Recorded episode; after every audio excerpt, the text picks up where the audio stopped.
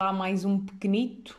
E eu pergunto-vos já, quão simples é representar somente o diabo ou o anjo quando nos filmes querem demonstrar que tu estás a considerar uma cena e tens o bom e o mau dos dois lados. É que eu diria que numa situação real precisaríamos para aí quê? 33 ombros para representar as coisas? É que quem me dera que fosse só escolher entre o lado bom ou o lado vermelho do Belzebu. É que a vida não é assim tão delineada. Por alguma razão tenta-se pôr essa simplicidade, mas diria que, que a vida não é bem assim, há imensos pesos. Imaginemos a, a tomada de decisão de aceitar uma oferta de emprego, claro que estamos a pegar neste exemplo, porque a vida é um bocado isso neste momento, não é? Acabar o curso, procurar emprego e vai. Teríamos, sei lá o quê? Vai cor verde para remuneração, vai cor azul para localização geográfica, laranja, tipo de funções a representar. A representar, não, a desempenhar. Falando mal e começando bem. Amarelo torrado, balança de vida pessoal, vida profissional. Vai um rosa pálido, para uma indecisão final. Se é mesmo aquela área que nós queremos ou não prosseguir. E pronto, e quem diz estas cores diz mais, pá, mais uma carrada delas. A vida não é só escolher entre o anjo e o diabo. É escolher entre bué das cenas. Quem me dera a mim que fosse só o anjo e o diabo. Porque isto até remete àquela do. Não, as coisas não são boas ou más. As coisas são o que são. Não, não, essa distinção simples entre o bom e o mau, para mim, parece-me só diminuta. Porque as cenas não são só assim. Pá, quem me dera que fossem. A vida era muito mais fácil. Até porque isto passamos já aqui à cena do coisas que metem nojo nas redes sociais. E se a vida fosse tão fácil quanto decidir isto é bom e isto é mau, esta cena das redes sociais acabava-se com estes nojos e fazíamos só o que era bom. Ou não, ou se a vida fosse só isto é bom, isto é mau, ainda haveria pessoas que iriam escolher sempre o mau. É provável que sim. Ou então é provável que não, porque se soubéssemos diretamente o que fazer e o que não fazer, acho que a vida era só perfeita. E como a perfeição não existe, claro que isto não existe. Volto em cenas de nojo nas redes sociais. Pá, o primeiro ponto que eu posso já assim pegar é uh, fotos de pratos vazios. Pá, eu não sei se sou eu que ando a seguir pessoas muito estranhas, mas aquele resto de molho de açafrão ou um rastro de abacate que outrora foi uma simples salada mete-me repulsa. Estão a perceber? Mete-me repulsa ver aqueles pratos acabados. Pá. Ou metem o prato bonito no início, como, como está no início quando é servido, como era feito em 2013, eu continuo a aceitar este tipo de tendências hoje em dia. Agora, pratos vazios, não. Não metam aquela história a dizer ai, estava tão bom que nem tive tempo de, de fotografar no início. Ou estava tão cheia de fome que nem me aguentei e tive que me lançar aqui com o garfo e com a faca. Não, não, não. Metam o prato normal. Ou então não metam. Metam só uma foto do restaurante, qualquer coisa. Agora, pá, prato acabado de comer com restos de comida mete-me nojo. Não, não consigo. A terceira que também me incomoda bué é suor. É ver pingas de chuva a escorrer pela janela abaixo. Quando estamos no carro a fazer uma competição imaginária para ver quem chega uh, entre aquelas duas pingas, primeiro à base da janela, está tudo bem. Agora, eu ver esta versão num pescoço humano, onde as linhas de água que o corpo produziu para diminuir a temperatura corporal, pá, não, obrigada, não quero ver essa competição de suor. Digam só que foram treinar e tirem foto no início, pá fotografar pescoços suados, para mim é uma, é uma cena absurda. E depois é assim, não sei, isto claramente mostra aqui uma tendência de tipo de pessoas que sigo, não é? Vai pratos acabados, vai suor, vai abacate, vai exercício. Estou aqui com, com uma vibe, não é? Diria eu. Mas isto também, toda a gente que esteja na net acho que vê isto. E por último, posso invocar aqui aquele clássico que é casais a beijarem-se. A primeira questão que eu coloco sempre quando vejo este tipo de coisas é como é que as pessoas gravaram isto? Se foi em casa, é fácil, pronto, vai, aquela, vai o telemóvel na estante ou no exaustor da cozinha, enquanto meio que se prepara o jantar, um momento muito romântico, muito bonito, com um bocadinho de, de arroz de marisco ao lume, enquanto se mexe com a colher de pau, vão e estão, ouvem uma música, bebem um vinho enquanto cozinha, não é? Porque isto é o clássico, beber vinho enquanto se cozinha, não podia ser mais é, é o que toda a gente faz. Eu acho que há pessoas que até se obrigam a beber vinho enquanto estão a cozinhar para fazerem uma história enquanto bebem vinho enquanto cozinham, mas no fundo nem gostam. É que para mim isso não é uma boa ideia. Nunca, nunca tive essa cena de estar a, para já. O vinho só é bom o branco. estamos todos aí, né? O vinho tinto não é grande coisa. Temos pena. Se calhar ainda não sou adulta suficiente para, para apreciar vinho tinto, mas para mim, vinho tinto é, é intragável. Agora, como falem num bom rosé, num bom champanhe, já estamos a falar. Champanhe, tipo, como se eu bebesse champanhe e não fosse espumante barato. Continuando. Já estamos a falar melhor. Agora, aquele líquido, amar... aquele líquido vermelho intenso, o aspecto que ele tem é exatamente o sabor que vai ter. É aquela intensidade que parece que rasga a boca. Se calhar há pessoas que. Hum, o que eu diria é que há pessoas que fingem que gostam de beber vinho enquanto cozinham. Porque fica bem, né? É aquelas cenas que fica bem na foto. Se for na rua, é que eu coloco a verdadeira interrogação na minha cabeça. Será que é um parapeito de uma janela, de uma casa? E vocês estão na rua, meio no passeio, mas não têm medo que, enquanto estão a fazer essas cenas todas românticas para pôr um story no Instagram, meio que estão a beijar, e beijar vai de olhos fechados, né? Senão são completamente lunáticos, não têm medo que alguém passe a correr e que vos roube o telemóvel. É que eu teria. Ou então, se for a janela de uma casa, não tem, assim, meio do resto do chão, não tem medo que a pessoa de lá de dentro vos veja a fazer isso? Que é meio estranho. É como estar a passar por um carro, ver-me ao espelho no carro, não é? Porque é aquela obsessão narcisística pela minha imagem, que tenho que estar sempre a ver como é que estou se passar por um sítio espelhado. E quantas vezes a pessoa está dentro do carro e me vê fazer isto. E depois eu finjo sempre que não estava a fazer e que estava a olhar para o outro lado. Até porque não sei se vocês sabem que a melhor técnica de olhar para alguém na rua e fingir que não se está a olhar para alguém nesse momento é olhar enquanto dá. Quando a pessoa percebe, vocês desviam um bocadinho o olhar e fingem que estão a olhar para um sítio mesmo próximo dessa pessoa. Ou seja, quando a outra pessoa vos vê, pensa só que vocês estavam a olhar para alguma coisa boa próximo dela e engana-se. E pensa, ah, enganei-me. Estão a perceber? Um bom truque, costumo fazer isso. E agora vou deixar de fazer porque toda a gente ouviu este truque e toda a gente que me vir a fazer isso vai perceber o que é que eu estava a fazer e que estava a olhar para as pessoas. Porque eu não tenho aquela, aquela desculpa de poder olhar quando estou com os óculos de sol, não é? Já sabem que esta carinha pequena de criança não há artefactos que fiquem bem. É impossível. Não há aqui um único artefacto que assente nesta cara e que não pareça ou ridiculamente gigante, porque os óculos são feitos para caras adultas e eu tenho uma cara de criança aos 23, ou então uh, são demasiado pequenos, ou seja, aqueles óculos aí da, das vidas de moda, que são pequeninos e ficam muito bem e têm um style muito bonito e vai, em mim ficam ridículos. Porque aquilo parece estar adequado à minha cara, ou seja, em vez de parecerem óculos pequenos, são só óculos adequados à minha cara, que não era suposto serem adequados à minha cara, portanto fica só mal. Portanto, eu não posso usar óculos, é isso. Se eu algum dia tiver um problema ocular, não sei como é que. ocular ou de visão? Ou é igual e não interessa questionar. Não sei muito bem como é que vou fazer. Rezar para que as lentes uh, deem. Mas também ao mesmo tempo, colocar lentes, que é colocar uma, uma película fina no olho, pá, assustador como caraças, ou não? Não é, não é assustador vocês colocarem. Eu nem sei o que é, que é aquilo, é tipo um vidrito, mas o, aquilo é o quê? É uma, é uma vidrita que vocês colocam no, no interior do vosso olho? É que eu diria que é, é um bocado assustador, porque não pode, não, vocês não pensam.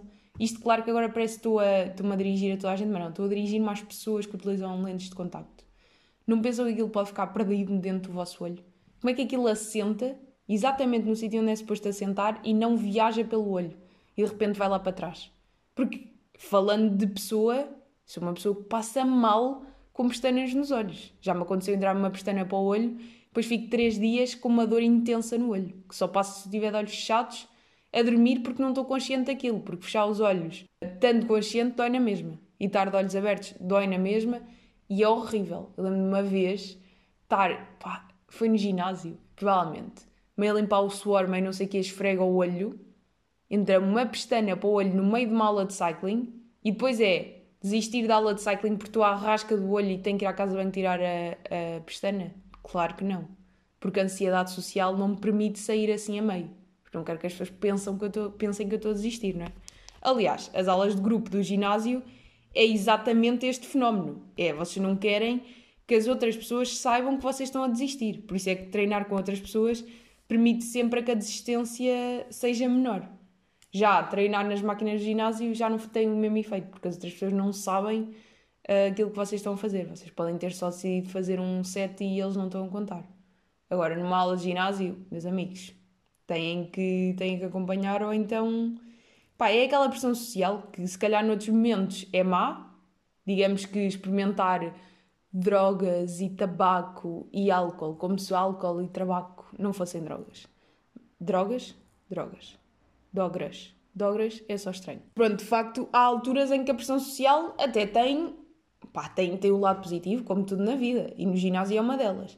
E se ficar com uma pestaña no olho, ficar completamente cega numa aula de cycling de um olho, não é assunto suficiente para sair dessa aula, dá para perceber o nível de pressão social que uma pessoa sente. Mas como essa, aliás, até acho que há uma história da minha pequena infância, que infância é sempre pequena, não é? Ou seja, a pessoa é pequena quando está na infância, em que fiquei com pestana no olho, fiquei cheia de dores durante dias, fui ao hospital. No hospital tiveram que me fazer uma operação qualquer. Operação não é operação literal, é Tiveram que me mexer no olho com pinças, sim, bastante nojento e bastante doloroso, diga-se de passagem, porque manter o olho, quando alguém está a tentar fazer alguma cena, é o olho aberto, é só, é o pânico, é impossível, digo-vos esta. Fui ao hospital, não me conseguiram fazer nada, mandaram-me para casa esguichar soro no olho até a pestana por alguma razão sair, depois fui para casa esguichar soro, soro no... soro? Soro, não é suor, claro. No olho e hum, para ver se o artefacto saía. Mas o que é, depois já não lembro como é, que, como é que a cena se finalizou. Pá, hoje em dia quando isso me acontece, o que eu faço é esperar. É ficar em sofrimento durante uns tempos, durante um período que parece o período da morte, e, e depois eventualmente aquilo, sei lá, dissolve-se lá dentro nos líquidos do olho e desaparece. Será que há um depósito dentro do olho que é só pestanas que lá vão parar? E é tipo, o corpo quando recebe aquela pestana, é tipo, não, agora vais aí sofrer durante um bom que é 72 horas? À vontade. As boas 72 horas, enquanto, porque mandaste para aqui esta, esta pestana porque andaste a esfregar o olho todo, que é uma coisa que eu faço com frequência, resultado também da quantidade absurda de alergias que eu tenho ao pó, sim, e não é só o nariz a escorrer, uh, como é que eu ia dizer isto? Ia dizer ranho, mas ranho é só nojento, pá, escorrer líquidos, escorrer líquidos, e espirrar bem, aquele espirro de alergia não há nada que, que se confunda com aquele espirro intenso de alérgico. E depois vem a comichão no olho, né? E a comichão no olho leva aqui entrada de pestana para o olho. Portanto, o corpo pensa, agora vais ficar aí 72 horas a sofrer bem e depois pensa, vá, agora já estou com pena dela, vamos atirar a pestana aqui para o positório das pestanas no interior ocular e guardá-las aqui para sempre. Portanto, eu neste momento devo ter o quê? 20 pestanas lá dentro? É, é capaz. E sendo que o olho esquerdo é sempre o que sofre mais. Porque uma pessoa também é esquerda e se calhar tem a ver com isso, porque a mão esquerda tem mais tendência para a coceira do olho. Bem, entretanto, perdi-me, né? Então, enquanto se está de olhos fechados a fazer um beijo romântico para fazer um story para o Instagram no meio da rua enquanto se pôs o telemóvel no parapeito de uma janela que pode estar alguém a ver lá dentro e que alguém pode roubar o telemóvel entretanto, a minha questão é como é que vocês têm a capacidade de estar a cagar para o mundo, fazerem isso, e isso digo-vos uma coisa, é uma coragem da qual eu tenho inveja. Mas inveja mesmo, gostava de ter essa coragem, porque eu sou incapaz, nunca na vida. Para já, fazer uma história desses, pá, a ansiedade que ia criar na minha cabeça, desde logística a pôr, a vai, não sei quê, e depois é assim, também para quê? Não é? É a questão que eu coloco, para quê? Porque depois mete só nojo. Há ver pessoas a fazer isso na net, não é não é bom. Pronto, é isto. E agora, uma semana depois, vou, vou ao tema. Vou ao tema que, que já passou, mas que para mim ainda está a ser, porque como ainda não tive a oportunidade de falar sobre isto, vou ter que falar agora. Vou ter que falar do, do debate presidencial dos Estados Unidos, porque a vida é assim, vou ter que ir buscar esta. Um, agora, se o Trump está cheio de corona no nariz e não sabe muito bem como é que vai ser daqui para a frente, nem sabe bem a jogata política que vem dali, não é? Porque obviamente que ele se vai aproveitar desta brincadeirita e vai conseguir fazer com que isto seja a melhor coisa que lhe aconteceu nos últimos tempos. Já sabe, uh, mas a minha questão é como é que ficam os próximos debates? Vão acontecer na mesma? Vai, sei lá, um representante do Trump? Ou está o Trump uh, naquelas. Sabem, no, quando quando se quer montar uma espécie de robô humano em que a cara é um ecrã de, iPad onde aparece a cara do outro indivíduo que está ligado por Zoom ou por qualquer outra espécie de ligação uh, eletrónica e depois o corpo, sei lá, é só uma estrutura de metal. Isso era giro, era giro. E depois, quando o gajo estivesse a tentar interromper, desligava-se o iPad, deixa-se o outro falar e depois liga o iPad novamente. Olha, no fundo, isto até é a melhor solução para, para, para a loucura interrupcional de Trump, né? porque é uma loucura aquilo, nunca se viu tal coisa. Só para aí que na primária, quando uma pessoa andava no terceiro ano e, e as pessoas agiam assim. Agora, se vou fazer toda uma repetição daquilo que já foi dito, pá, se calhar não, né? Já sabe, o Trump é o Trump a ser Trump e o Biden, é pá, claro que uma pessoa é a favor de Biden porque no fundo é a favor da democracia, mas é um, é um candidato que, opa, que se calhar não é o ideal, não é? Chamemos-lhe assim. E se calhar os democratas podiam ter arranjado um candidato melhor para fazer frente ao Trump, né? porque o Biden tem um bocado de dificuldade de se impor com o Trump e precisavam ali de alguém com mais, com mais garra e potência para o calar da maneira certa. Mas isto tudo para dizer que aquele clássico que vocês vão pesquisar manchetes sobre isto, manchetes não, notícias, quer ela dizer, e tudo o que se vê é quem ganhou o debate. E neste contexto de vai presidenciais, eu até consigo perceber que haja um interesse na questão do ganhar, porque estamos a falar de sondagens e o que é que vai e o que é que não vai. Mas eu não sei até que ponto de o Trump foi ridículo, mas aquele ridículo não faz com que as pessoas não votem nele. Eu diria até que provavelmente é o contrário. Porque passou-se 4 anos e já se sabe que ele é assim. E provavelmente por ele ser assim é que as pessoas votam nele. Mas até que ponto faz sentido a questão de ganhar um debate? É que não se ganham debates nem se perdem debates. Simplesmente um debate serve para uma troca de ideias. Eu digo isto, tu dizes aquilo. Eu ouço o que tu estás a dizer, tu ouves o que eu estou a dizer. E chegamos a uma troca de ideias. Porque o debate é mesmo isso: é um fala, o outro ouve, o outro responde depois de ter ouvido falar. Porque muitas vezes o que acontece nos debates é, enquanto o outro está a falar, eu estou a pensar no que é que vou dizer e nem estou bem a ouvir o que o outro está a dizer. E isso perde só o efeito do, dos debates. Até porque, primeiro, as opiniões são mutáveis. Portanto, é suposto uma pessoa fazer debates ao longo da vida para mudar, não nos adaptando aos outros, mas para ter ideias novas e desenvolver mesmo as nossas próprias ideias. Porque ideias que não amadurecem são absurdas e são infantis. Alguém que tem uma, uma ideia que é a mesma durante 20 anos é uma ideia infantil, porque nunca amadureceu, começando logo por aqui. Portanto, aquelas pessoas que, que se orgulham de, de ser consistentes a um nível elevadíssimo. Claro que eu não estou a dizer que a consistência é má, mas há consistência e consistência. Aquela consistência teimosa de bater sempre na mesma, na mesma tecla é ridícula, a meu ver. Uma pessoa está aqui para avançar nas ideias e para seguir. Depois de tudo, muitas das vezes era bom que nós num debate conseguíssemos dizer: olha, por acaso nunca tinha pensado nessa perspectiva e se calhar essa perspectiva até é melhor do que a minha. A próxima pessoa que faça isto num debate, para mim é o rei. É, é, o, é o que ganha. Se alguém fizesse isto, eu batia palmas. E depois, um debate não é uma competição, é cooperar. As pessoas fazem debates para se poderem desenvolver ideias melhores, para que o mundo se torne melhor. Ou se não o fazem, é isso que era suposto, não é para ir lá estar a atacar pessoas pessoalmente atacar pessoas pessoalmente, porque podia ser animalmente. E, e, quem fala do Trump e do Biden, e acho que toda a gente sabe que aquilo foi ridículo, mas isto no fundo também puxa para a vida normal, porque aquele tipo de debates já eu vi muitas. Claro que é muito mais gravoso quando é o, os dois candidatos à presidência dos Estados Unidos, mas também porque é que temos que fazer aquele tipo de debates nos jantares de família, nos almoços com os amigos, no, no café com o Zé da esquina, tipo, qual é que é a necessidade disso? Podemos só debater temas ou no Twitter, não é? Ou nas redes sociais no geral, ou em todo lado. Porque hoje em dia sinto que aquele tipo de debates é o debate que acontece em todo lado, a toda hora e a todo momento. Porque as pessoas querem ter razão e querem sobrepor a sua razão ao invés de ouvirem a opinião dos outros. Aliás, no outro dia há uma, uma influencer americana que eu sigo que é, agora não me vou lembrar do nome, mas ela chama-se tipo Helena qualquer coisa.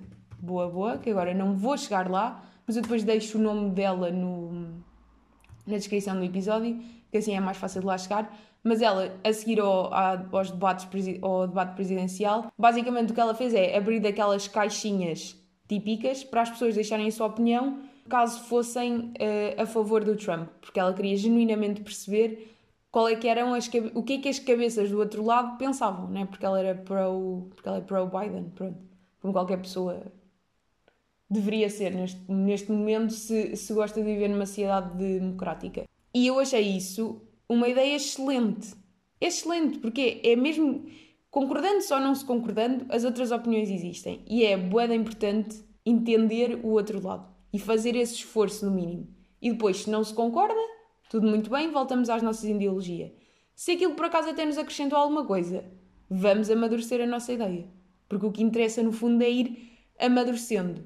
Portanto, em suma, não se ganham debates. Os debates não é suposto serem uma competição, é suposto serem uma troca de ideias. É suposto ao longo da vida irmos amadurecendo as nossas ideias e, e para o fazermos temos que ouvir as ideias dos outros. Porque só é possível amadurecer uma ideia nossa se estivermos disponíveis para conseguir atingir aquilo que os outros pensam também e ver outras perspectivas. Porque, obviamente, nós, quando temos uma opinião, estamos a falar da nossa perspectiva só, mas, como é óbvio, que essa perspectiva não é a perspectiva dona do mundo. E não há opiniões certas nem erradas. As opiniões são o que são. E são mutáveis. É o que é. Porque as opiniões não são factos. E isso é que é, é boeda importante. Claro que é muito mais fácil eu, eu acreditar que a minha opinião está certa, porque também mal de mim se eu tivesse uma opinião que não achasse que está certa, mas tenho que ter sempre o bichinho cá atrás, na, no fundo da nuca, que os outros também podem estar certos. Nunca me posso esquecer desta aqui. E pronto, e acabando nesta nesta densidade de, de debate que não se ganha. Para a semana depois descortinamos novas, novas brincadeiras.